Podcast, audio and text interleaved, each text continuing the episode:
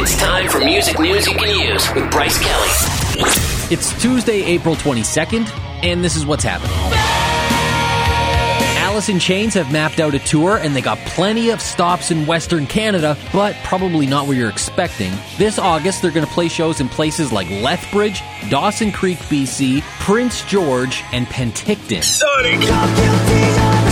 Linkin Park continued to talk about their new album, The Hunting Party, which is coming out on June 17th. Mike Shinoda says they felt the need to return to their heavier sound after listening to all the softer music currently on the charts. That's something that actually has been on my mind for, for a long time. I got really fired up about it and was passionate about our band making that kind of a record, a heavier, louder, more energetic record. Sonic! And over the weekend, former Queens of the Stone Age bass player Nick Oliveri joined the band on stage during a show in Portland. Now, he was fired from the band 10 years ago, but Josh Homme says in spite of their past problems, they've stayed on good terms.